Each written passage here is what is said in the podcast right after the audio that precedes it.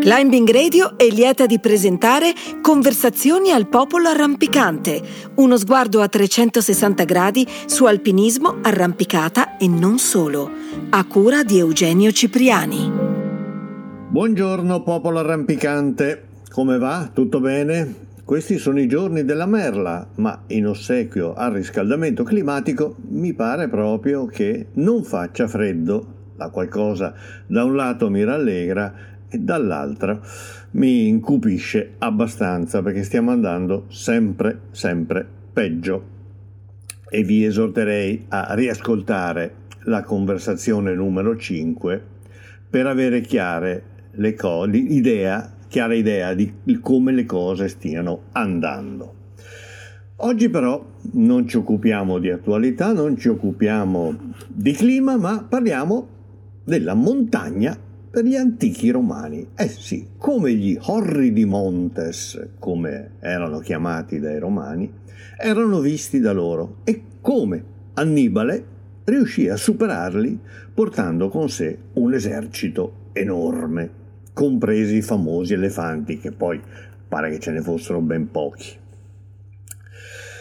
Però cominciamo da più indietro. Abbiamo visto nelle conversazioni precedenti come è mutato sia da noi a sud delle Alpi, quando abbiamo parlato della tempesta di Giorgione la, la volta scorsa, anzi due volte fa, sia al di là delle Alpi, parlando della riforma protestante e di quanto essa abbia influito non solo sulla vita delle genti del nord Europa, ma anche sull'arte segnatamente sulla pittura e quindi sul modo di intendere il paesaggio.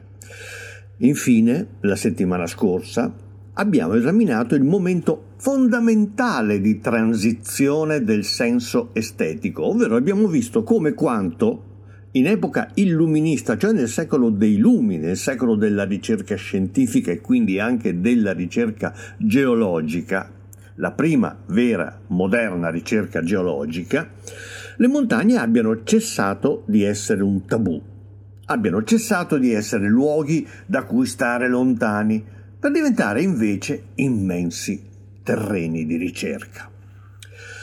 Parallelamente abbiamo descritto l'affermarsi dell'idea estetica di sublime in opposizione al semplice bello. Già, il sublime, quel termine fondamentale che indica due sentimenti contrapposti e che è un ossimoro, appunto. Il delightful horror, il dilettevole orrore. E abbiamo visto appunto come da luoghi orrendi i monti siano diventati fonte di dilettevole orrore.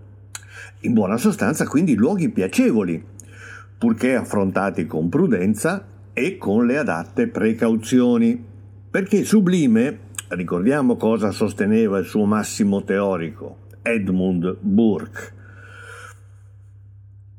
Il sublime, ovvero eh, nel sublime l'horror doveva essere delightful, non dangerous, ovvero doveva essere dilettevole, non pericoloso. Quindi, quindi, per apprezzare il sublime bisogna farsi coinvolgere emotivamente da esso, ma non farsi travolgere fisicamente. Concetto questo che verrà un po' snaturato dagli alpinisti, eh, che troveranno l'orrore tanto più dilettevole quanto più vissuto da vicino, in prima persona e, perché no, anche a costo di qualche rischio. E questo è il motivo per cui, soprattutto in Inghilterra, la tragedia del Cervino, quando di ritorno dalla sua prima ascensione ben quattro componenti del gruppo morirono precipitando dalla parete nord, suscitò particolare scalpore e, devo dire, anche indignazione. Indignazione al punto che venne chiesto esplicitamente alla regina Vittoria di proibire per legge l'alpinismo. Pensate un po'. Poi non se ne fece nulla, per fortuna. Eh? Ma perché i ben pensanti inglese, inglesi se la presero così tanto? Beh, intanto perché a morire mm, furono due mm, o tre, se non sbaglio, personaggi importanti eh, inglesi, gentiluomini inglesi. Ma non fu solo la morte di quattro persone, anche una guida, a turbare gli animi. No, vi fu anche un altro motivo alla base di tanta indignazione. E qual era? Quella sciagura era il chiaro segnale che i precetti burchiani sul sublime che abbiamo appena ricordato, ovvero farsi coinvolgere emotivamente ma non fisicamente, erano stati rovesciati. E questo per molti intellettuali, primo fra tutti il celeberrimo critico d'arte, giornalista, scrittore e appassionato, grande appassionato di montagna John Ruskin, per loro e per lui era un travisamento inaccettabile di un principio estetico, quello del sublime, appunto, che ormai in Inghilterra era consolidato, farsi travolgere emotivamente ma non fisicamente. E che questi vanno a, a su per la montagna e muoiono. E, insomma, l'alpinismo, figlio diretto del sublime, stava rivoltandosi contro lo spirito stesso che lo aveva generato. E ciò era considerato da alcuni una vera e propria assurdità. E, per certi versi, in realtà lo era. Sta di fatto che a partire dal secolo dei lumi le montagne iniziano a diventare eh, luoghi turistici. E anche se si tratta di un turismo molto di nicchia, sempre di turismo si tratta, di nicchia perché erano aristocratici, artisti, geologi, letterati, poeti, scrittori, pittori e botanici, come nel caso di Gilbert e Churchill, che erano rispettivamente un pittore e un botanico. Ed è a loro, a Gilbert e Churchill, tra l'altro, ma ne parleremo poi diffusamente in un'altra conversazione, che si deve la prima descrizione di un viaggio, anzi in realtà di più viaggi, attraverso le Dolomiti, montagne che proprio grazie al titolo del loro libro cioè a partire dalla pubblicazione di quei diari di viaggio che l'editore Murray decise di chiamare The Dolomite Mountains, prenderanno definitivamente il nome di Dolomiti, prima erano chiamati in altre maniere. Adesso però lasciamo in disparte i gentiluomini del periodo a cavallo fra 7 e 800 e facciamo un balzo indietro di parecchi secoli, ma parecchi, per cercare di capire quando e perché era nata la connotazione negativa delle montagne. E per farlo dobbiamo tornare indietro nel tempo sino agli antichi romani. Se vogliamo comprendere bene quale percezione gli antichi romani avessero delle montagne, se vogliamo capire realmente come essi vedevano e vivevano quei luoghi, quegli orridi montes, come tendevano a chiamarli, e se vogliamo capire che cosa pensavano dei loro abitanti, dei montanari, allora dobbiamo sforzarci di adottare la loro prospettiva, dobbiamo cioè guardare e pensare le montagne con i loro occhi e i loro strumenti concettuali, adottando i parametri del loro codice culturale. Un simile atteggiamento sia chiaro, richiede in primo luogo l'abbandono di immagini e idee per noi familiari e scontate. Ad esempio, la visione della montagna al suo stato naturale come paesaggio deliziosamente orrendo, quindi via il concetto burchiano, paesaggio dominato da una natura intatta non ancora contaminata dall'uomo e dunque da, presen- da, preservare a qualsiasi costo, concetto quest'ultimo che avrebbe dato luogo poi alla nascita dei parchi naturali.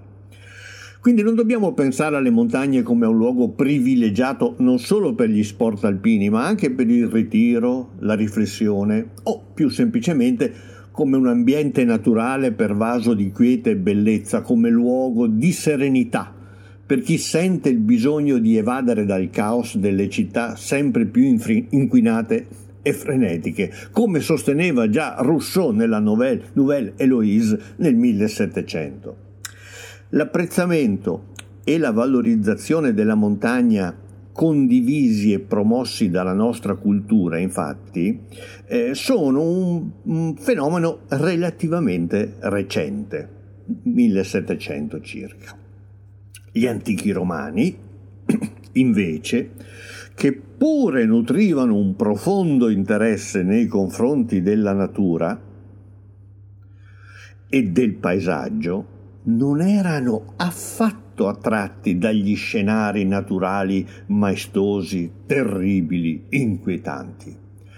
In generale, tutti i paesaggi considerati non ameni, tutto ciò che non era locus amenus, quindi non solo l'alta montagna, ma anche le foreste immense e tenebrosi, tenebrose, i mari in tempesta, le isole deserte, aspre e selvagge, le desolate contrade agli estremi confini del mondo e così via, per loro riflettevano il sacro orrore provato dall'uomo al cospetto di una natura misteriosa, dimora di potenze divine. Un po' come i greci, che facevano delle montagne e non solo dell'Olimpo luoghi deputati al mito per eccellenza, come vedremo in una prossima con- conversazione. I romani percepivano la montagna come uno spazio selvaggio, pauroso e inumano, dove recarsi solo ed esclusivamente se costretti. Come scrisse Lucrezio nel quinto libro del poema De Rerum Natura, la terra, aperte le virgolette, è piena di pauroso terrore per i boschi, per grandi montagne e foreste profonde.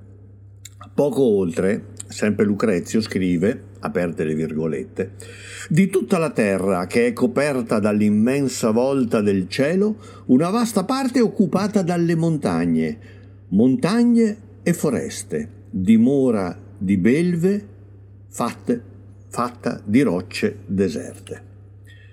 Insomma, nel, con- nel contesto di tale concezione della montagna è chiaro che i romani non possono nutrire alcuna passione di tipo alpinistico, va da sé. All'infuori di pochissime eccezioni che si contano sulle dita di una mano, come l'ascensione notturna dell'imperatore Adriano, vissuto a cavallo fra I e II secolo d.C., al monte Casio in Siria, ma solo per contemplare il sorgere del sole, oppure la salita ad alcune arture da parte di comandanti di eserciti soltanto per vedere com'era il terreno di battaglia dall'alto. L'unica montagna per la quale abbiamo notizia di salite certe e ripetute qual è? È l'Etna. L'Etna, ma è chiaro che il motivo non risiede in un'attrazione per il paesaggio montano, ma in un interesse di tipo scientifico, anche se scientifico dei primordi, per la sua natura vulcanica. E quando Plinio il Vecchio, vissuto nel primo secolo d.C., descrive l'estrazione del cristallo di rocca che si forma nelle rocce delle Alpi, di solito in luoghi tanto inaccessibili, scriveva, che lo si preleva rimanendo sospesi a una corda, oppure riferisce che gli uomini esplorano e frugano persino le inaccessibili vette montane culmina monsium invia, o deserti nascosti e fuori mano, solitudines abdite, al solo scopo di reperire erbe della virtù medicinali, ecco, quando descrive tutto questo Plinio il Vecchio, eh, in realtà non fa altro che fornire un'ulteriore conferma del disagio, proprio del disagio provato da lui e dai suoi contemporanei nei confronti dell'alta montagna, vista sempre e comunque come uno spazio desolato, deprimente e pericoloso. Insomma, lo sappiamo tutti se abbiamo studiato a scuola un po' di storia della Roma antica. I romani erano gente pratica, che badava alla sostanza più che alle suggestioni gente che scriveva il diritto e che diritto, gente che costruiva strade, ponti, mura, acquedotti, non gente che stava lì a guardare le montagne. Soprattutto era gente pratica e pulita. Non a caso erano cultori appunto degli acquedotti e delle terme, i cosiddetti calidaria. E invece le montagne e le genti che popolavano le montagne stesse erano proprio l'esatto contrario di quello che per loro era la civiltà. Montagne e boschi sono dominio di una vegetazione spontanea e lussureggiante, dimora di animali selvatici, dicevano, e di individui che vivono ai margini, quali pastori, banditi e comunità primitive. È evidente allora? È evidente che agli occhi dei romani simili contesti ambientali cui si devono aggiungere deserti, paludi e acquitrini possono trovare posto solo al di fuori del mondo ordinato e civilizzato della loro cultura. Tuttavia è impossibile per loro ignorarli, perché comunque, comunque fanno parte del loro spazio vissuto, di malanimo ma vissuto. con la loro profonda alterità, con la loro profonda diversità rispetto ai luoghi abitati e coltivati, Quei luoghi selvaggi e marginali rappresentano la testimonianza ineludibile di come apparirebbe il nostro pianeta senza l'intervento dell'uomo. Una cosa che noi oggi andiamo a cercare, che ci affascina, vedere com'è la natura selvaggia, per loro era proprio il minimo. Ecco, qualcosa da evitare. Un'eventualità che ai romani non piaceva proprio per nulla. In altre parole, il concetto di wilderness, nell'accezione in cui la intendiamo noi oggi, ai romani, faceva orrore. Sì, perché agli occhi dei romani tutte le grandi distese incolte, le cosiddette solitudines, dove la natura appare ostile all'uomo, abbiamo detto i deserti, foreste, regioni paludose e ovviamente le montagne, rappresentano un serio ostacolo al progresso e allo sviluppo della civiltà. Pensate solo alla loro passione per costruire le strade e scriverle, ehm, costruirle attraverso le Alpi era un gran casino. Mm, sono spazi vuoti queste solitudines, dove la natura è intatta e il segno impresso dall'uomo è assente. Per i romani, grandi civilizzatori, è una cosa inconcepibile, sono zone impraticabili, l'accesso alle quali è difficile se non addirittura, addirittura impossibile e sono lontane dalle grandi vie di comunicazione e di scambio, appunto perché lì costruirci le strade è difficile. Sono isolate e chiuse su se stesse. Ne consegue, e qui dalla montagna passiamo a parlare dei montanari, che in simili regioni, sempre per gli antichi romani, possono sopravvivere e trovarsi a proprio agio soltanto animali selvatici, quindi pericolosi, a quei tempi lupi e orsi abbondavano, eh? e uomini che vivono ai margini del consorzio civile, come i pastori e i banditi, e popolazioni rozze, primitive, Così stando le cose, è chiaro che nel caso di un ambiente naturale ostile, quale appunto la montagna, la connessione con la rozzezza e la ferocia degli abitanti si fa stretta. E in una scala evolutiva che distingue gradi diversi di civiltà, i romani collocano i montanari al livello più basso quello dove si ha il massimo livello di barbarie e la più totale mancanza di civilizzazione. Proprio l'opposto di quello che avrebbe detto Voltaire, sempre nella Nouvelle Héloïse nel Settecento, che invece trovava nel Montanaro un po' il fanciullo ingenuo, puro, non corrotto dalla civiltà. Proprio un cambio radicale di pensiero. I romani si trovano eh, trovano eh, sul medesimo piano degli uomini primitivi, eh, delle etnie selvagge marginali, dei nomadi non evoluti, delle comunità che abitano nelle foreste o che vivono di caccia, pesca e raccolta o al massimo di pastorizia. Questi per loro sono i montanari. Il domin- denominatore comune a tutte queste forme di umanità è la loro qualità fondamentale, cioè la ferinitas, e cioè la selvatichezza. Ferus non vuol dire eh, fiero, poi è diventato, è passato a significare anche fiero, ma vuol dire feroce. Ecco, quindi selvatico. Selvatichezza che ha una componente passiva rappresentata dall'assenza totale di cultura e una componente attiva che è rappresentata da una sorta di energia primitiva e bestiale che riesce a esprimersi solo attraverso la violenza e l'eccesso. Tutti questi barbari possiedono infatti una sorta di familiarità innata, una spontanea dimestichezza con le forze ostili della natura, anche le più tremende. È la stessa forza bruta che pulsa nelle loro vene e che è sempre pronta a esplodere con un impeto travolgente. Quell'impeto che li rende spaventosamente forti al primo assalto in battaglia e che incute un autentico terrore in chi se li trova di fronte. Un esempio significativo in tal senso è riferito da Plutarco di Cheronea, uno storico vissuto tra il primo e il secondo secolo d.C., nella vita di Mario, dove egli racconta che quando nell'inverno del 102 a.C.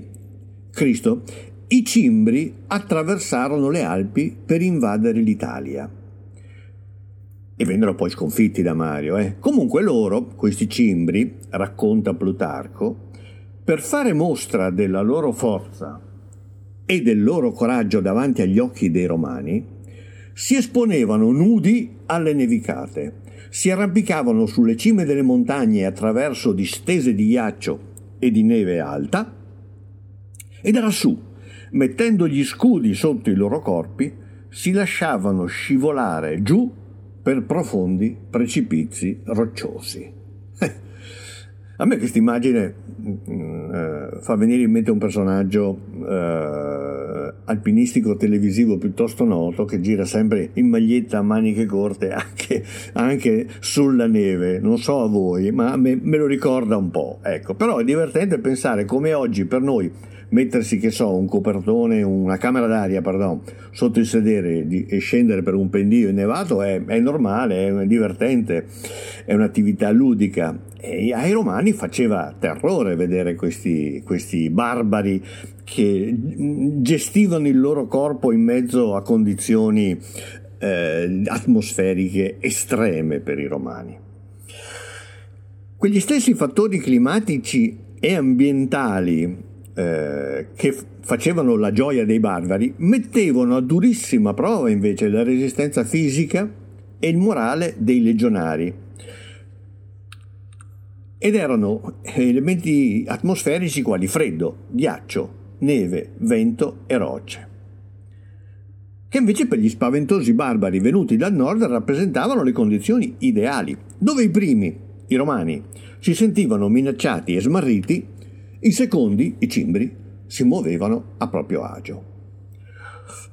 Ciò che salvò e permise loro di vincere e a Mario di avere la meglio sui cimbri, ehm, che, li, che salvò i soldati romani da questa vera e propria forza catastrofica della natura, fu la perizia militare, l'ordine e la regola, che contraddistinse da sempre e sempre l'esercito romano. Una perfetta miscela, micidiale all'atto pratico, di valore, disciplina e abilità tattica, che infatti ebbe la meglio sulla scordinata furia dei cimbri che, esaurito il primo attacco, poi si trovarono di fronte alle testuggini romane e lì, di fronte alla tecnica e alla pratica militare, soccombero. Afferma lo storico Floro, vissuto a cavallo del I e II secolo d.C. e autore di un compendio di storia romana in due libri, afferma Floro che alla virtus propria dei romani i cimbri potevano opporre solo la furia cieca, che contraddistingue tutti i popoli germanici. Quella rabies con la quale essi valicano le Alpi e piombano sull'Italia come una valanga, cosa che avrebbero fatto più volte durante il Medioevo e purtroppo anche in tempi recenti, però stavolta risalendo l'Italia. Inoltre, dal momento che per i romani il corpo è la verità visibile dell'uomo e il vero uomo si identifica sempre con un corpo curato, civilizzato e dignitoso, è chiaro che nella trascuratezza dei corpi i montanari manifestavano la barbarie dei loro animi, secondo Floro. Anche Silio Italico, poeta e avvocato del primo secolo d.C., a proposito dei montanari, scrive di esseri semiselvaggi, semiferi, dalle facce repellenti, orrida ora, con i capelli ispidi per il sudiciume accumulato. E anche qui mi viene in mente quel personaggio televisivo. Sempre per restare al tempo di Roma, anche un non romano ebbe delle montagne una pessima impressione. Forse il non, romano alle prese con le Alpi più celebre della storia. Mi riferisco ad Annibale e alla sua epica traversata delle Alpi del 218 a.C., l'impresa alpinistico-militare più nota e celebrata di tutta l'antichità. Impresa che fu davvero straordinaria, eh? tanto che all'epoca venne considerata quasi un prodigio, stando a quanto scrive Plinio. Il grande condottiero cartaginese come attraversò le Alpi? Eh, con tutti i mezzi a disposizione e non badando certo all'ecologia. Spezzò in France per fregit, usa questo verbo, le Alpi come scrisse appunto Lucio Anneofloro. La forza funesta della guerra piombò sull'Italia da quelle nevi di favolosa altezza, come se fosse mandata dal cielo. Questo scrive Floro. Ecco invece ciò che scrisse Cornelio Nepote, storico romano nato però a Ostiglia, nel Veronese, è vissuto nel primo secolo a.C. nella vita di Annibale. Dopo, dopo che giunse alle Alpi che separano l'Italia dalla Gallia, in realtà la Gallia era sia a sud che a nord delle Alpi, eh, che nessuno mai prima di lui aveva valicato con un esercito all'infuori di Ercole, qui si parla di un personaggio mitico, quindi non fa testo, sgominò gli alpigiani che tentavano di impedirgli il passaggio. Aprì strade, loca patefecit, le rese praticabili, itinera munit, fece sì che un elefante bardato da guerra potesse passare là dove prima un solo uomo senza armi a stento poteva strisciare. Quindi pensate che chiudo le virgolette, pensate che lavoro, che lavoro doveva aver fatto per, eh, per, per, per aprirsi la strada in questa maniera. E a parlarne è il poeta e retore romano Giovenale, vissuto a cavallo fra il primo e il secondo secolo d.C., nella sua decima satira, che si diverte a ridimensionare e irridere un po' i grandi condottieri del passato, compreso Annibale e scrive, tra virgolette, l'Africa intera non bastava ad Annibale, che volle conquistare anche la Spagna e valicare i Pirenei, ma non era ancora sazio di conquiste. La natura allora gli oppose le Alpi con i loro nevai. Opposuit natura alpenque nivenque.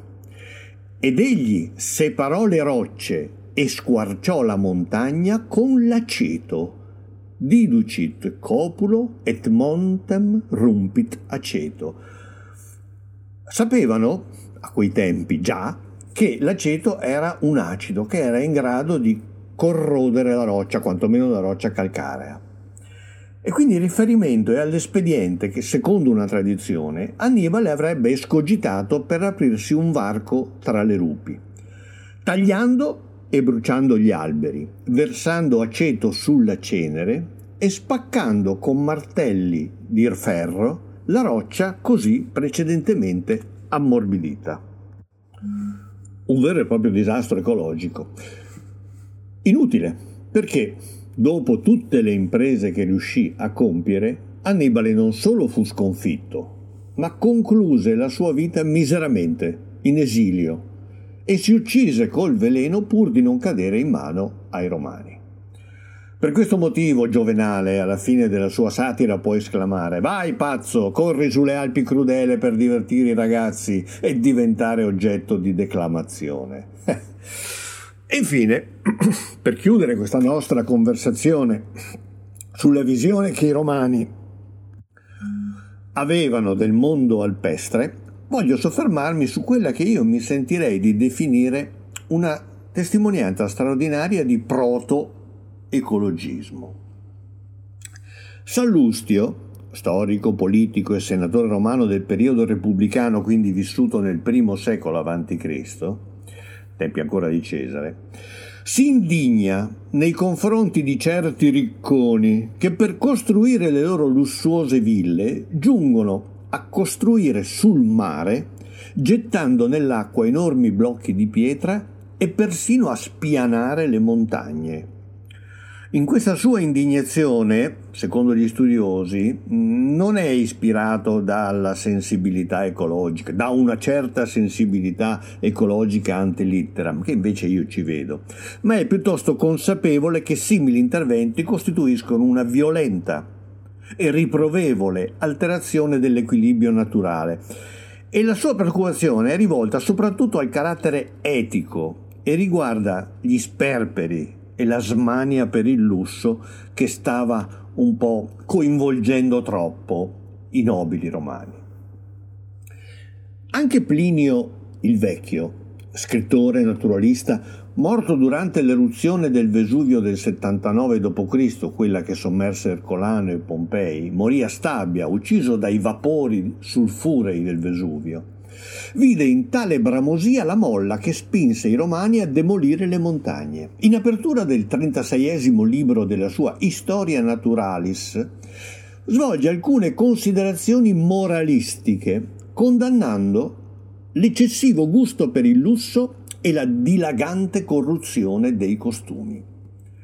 Certo, è vero che molti oggetti sono prodotti per il vantaggio e l'utilità dell'uomo, sostiene, ma le montagne, dice, scrive anzi, la natura le aveva fatte per sé come una sorta di scheletro che doveva consolidare le viscere della terra e al contempo frenare l'impeto dei fiumi e frangere i flutti marini, nonché stabilizzare gli elementi più turbolenti con l'aiuto della loro solidissima materia.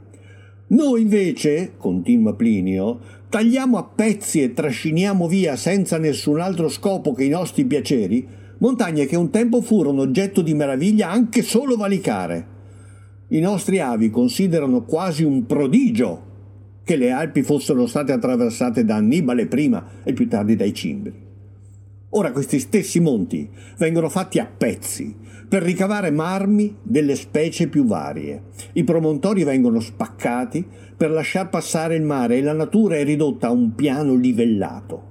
Svegliamo ciò che era stato posto a far da confine fra popoli diversi.